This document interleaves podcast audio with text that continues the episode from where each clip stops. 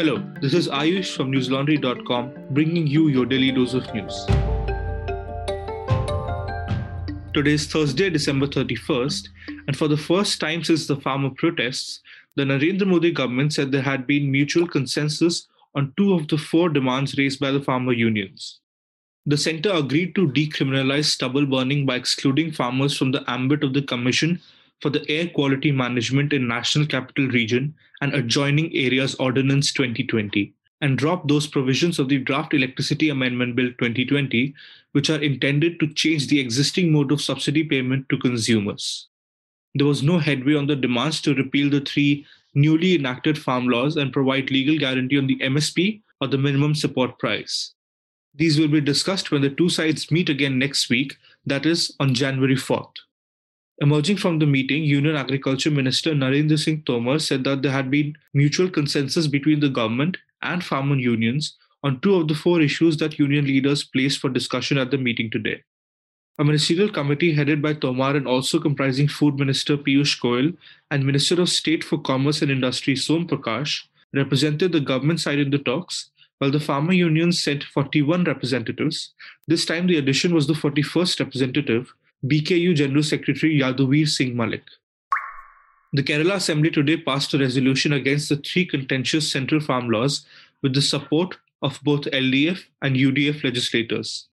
Chief Minister Pinarayi Vijayan had, in a one hour special session convened only to discuss the farmers' issue, moved the resolution in the Assembly against the laws over which the farmers have been protesting at the doorstep of the national capital for over a month now lone BJP MLA Olanchari Rajgopal had opposed the resolution, but it is not clear if he voted against it. Moving the resolution demanding the immediate repeal of the new laws, Vijayan said the country was now witnessing one of the most iconic protests by the farmers. He alleged that the agriculture laws passed in parliament were not only anti farmer but also pro corporate, and that at least 32 farmers have died during the protests so far. He said that the center had come up with the legislations at a time when the farm sector was facing challenges, as a result of which the farmers were anxious they would lose even the present support price. Early in October, Punjab Chief Minister had presented a draft resolution in the State Assembly against the anti farmer laws with an appeal to all parties to rise above political interests in the spirit of saving the state. Mounting pressure on the Congress government in Punjab, Reliance Jio wrote to Chief Minister Captain Amrinder Singh yesterday with the telecom giant seeking his intervention for action against those responsible for the incidents of sabotage and vandalism of its mobile towers. The letter comes two days after Amrinder directed the police to take strict action against those indulging in vandalism. In the letter to CM, Tajinder Pal Singh Walia, state head of Reliance Jio Infocom Punjab Circle, flagged the acts of sabotage and vandalism at its network sites, quote, by unknown persons in the disguise of ongoing farmers' agitation. Unquote. The letter comes at a time when the farmers protesting against three new farm laws have been vandalizing telecom towers in Punjab under the belief that they are owned by Mukesh Ambani, whom they consider, along with tycoon Gautam Adani, as major beneficiaries of the new laws. However, the ownership of the 9,000 towers in Punjab and elsewhere in the country lies with the Canadian firm Brookfield, with Jio having a long term anchor tenant relationship. Earlier this year, a Brookfield led team completed a 25,000 crore rupees deal to buy out Reliance Jio's tower arm. The farmer protests in Punjab, Haryana, and Delhi did not just contain economic and political aspects, but also a media one. Earlier this month, my colleague Nidhi Suresh reported on what the farmers made of certain sections of the mainstream media. But since we are now on the cusp of a new year, Anna Priyadarshini and Supriti David at News Laundry spoke to journalists in the Indian media like Ravish Kumar, Supriya Nair, and Josy Joseph about its ups and downs. You can read their report on newslaundry.com. It is titled Looking Back 2020 Journalists on Their Highs, Lows, and Hopes for Indian Media. Also, this year, if you like the ground reports from across the country and our journalism on the Indian media, please do consider subscribing to News Laundry. You can do so by heading over to our website and clicking on the red subscribe button on the top right hand corner. Our cheapest subscription costs only 300 rupees a month. So please extend your support to independent media and pay to keep news free. The Andhra Pradesh High Court yesterday observed that the recent transfer of Chief Justices of High Courts of Andhra Pradesh and Telangana would delay proceedings in the three capitals case and the CBI cases pending against Chief Minister Y.S. Jaganmohan Reddy, giving him an undue advantage. The scathing observation was made by Justice Rakesh Kumar while rejecting an application moved by the Andhra Pradesh government to recuse himself from a case involving the sale of government land in Guntur and Vishakhapatnam districts. Justice Kumar also observed that the Andhra Pradesh High Court and the Supreme Court is under attack by those in power.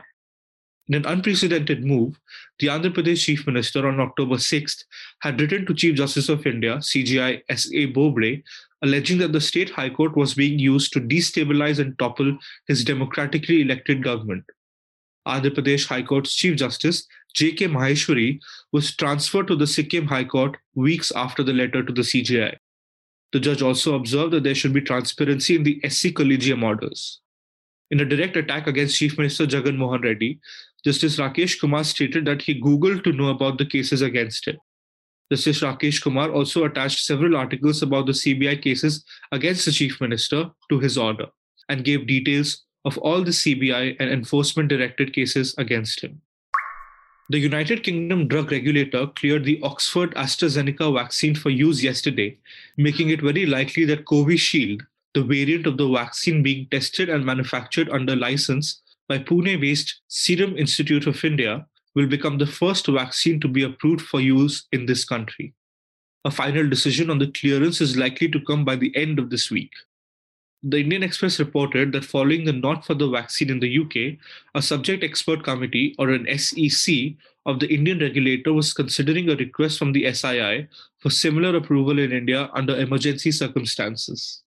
Hyderabad based Bharat Biotech, which has developed Covaxin, its own candidate vaccine against novel coronavirus, was learned to have also made a presentation before the independent expert committee on Wednesday to push for emergency approval. The SEC was unable to come to a decision on the matter by Wednesday evening and has decided to reconvene in the new year to finish its deliberations on the two applications. India is heavily invested in the Oxford AstraZeneca and Bharat Biotech vaccines both of which are being manufactured in large volumes here. Covishield and Covaxin don't require super cold storage temperatures and are likely to be significantly cheaper than the mRNA options.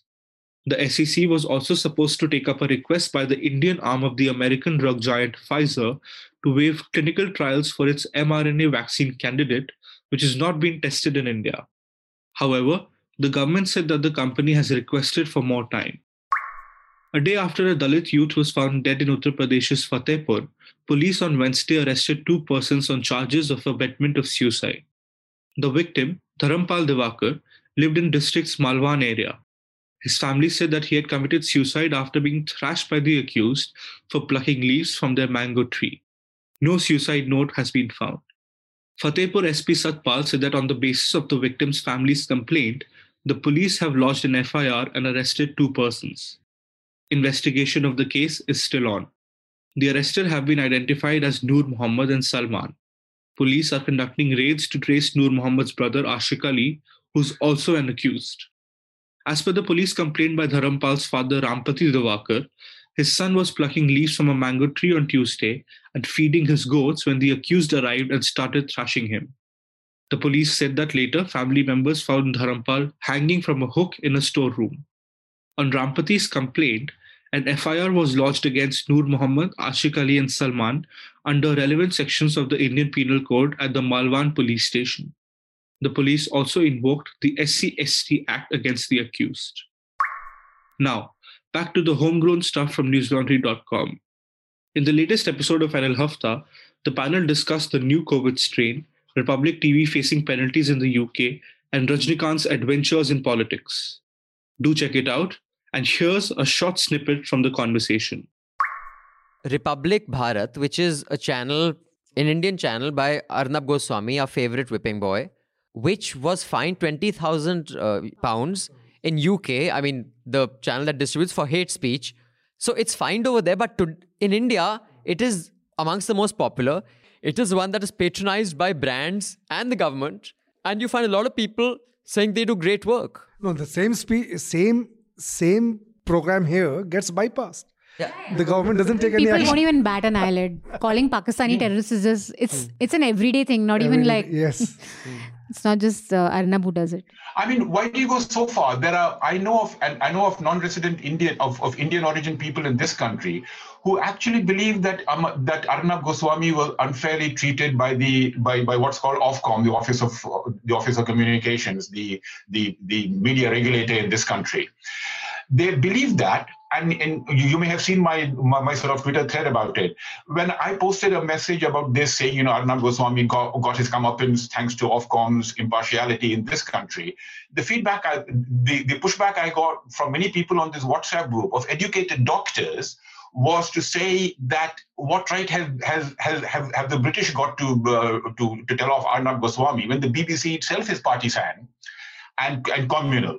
And the evidence for the BBC's communal nature is the fact that they don't report Diwali as much as they report Christmas. But but they, but the funny thing is they do report Diwali every uh, Diwali time. The at, on the day of Diwali, the news coverage is all about how Diwali was celebrated, how the lights came on in Leicester, in Southall, in Birmingham, in London the big parliamentary uh, Diwali celebrations and so on.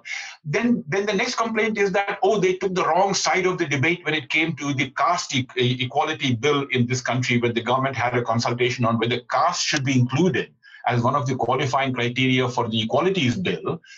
The Hindu community in this country protested at that, saying, no, no, no, there is no caste in Hinduism at all. It doesn't exist and finally it was it was dropped because of the amount of noise that was made they dropped it and said that existing legislation provides for that and therefore we don't need to include caste in it like race and gender and so on so that's their evidence of bbc's impartiality so arnab goswami is now actually a hero for having shown two fingers to the to the british regulator but the fact that he's paid a 20000 pound fine and the fact that he's apologized for it is completely by the by so that's the level of that's the level of, of, of penetration of people like say Arnab Goswami and his and his ideology. Before I wrap up, listeners, our new website has a new podcast player that you can use to access all our podcasts. It includes a host of features like download, speed control, queue, the ability to skip to a particular topic within an episode, and even start from where you had stopped the previous time. So please go to our website, newslaundry.com, on your phone or your laptop and click on the mic icon at the top right of our homepage. That's all the news we have for you today. Have a good day or a good night, depending on where you're listening from. Also, have a great new year. We'll see you in 2021. All the News Laundry podcasts are available on Stitcher, iTunes, and any other podcast platform. Please subscribe to News Laundry. Help us keep news independent. To catch all our podcasts on news, pop culture, current affairs, and sport, visit newslaundry.com. Follow us on Facebook, Twitter, and Instagram, and subscribe to our YouTube channel.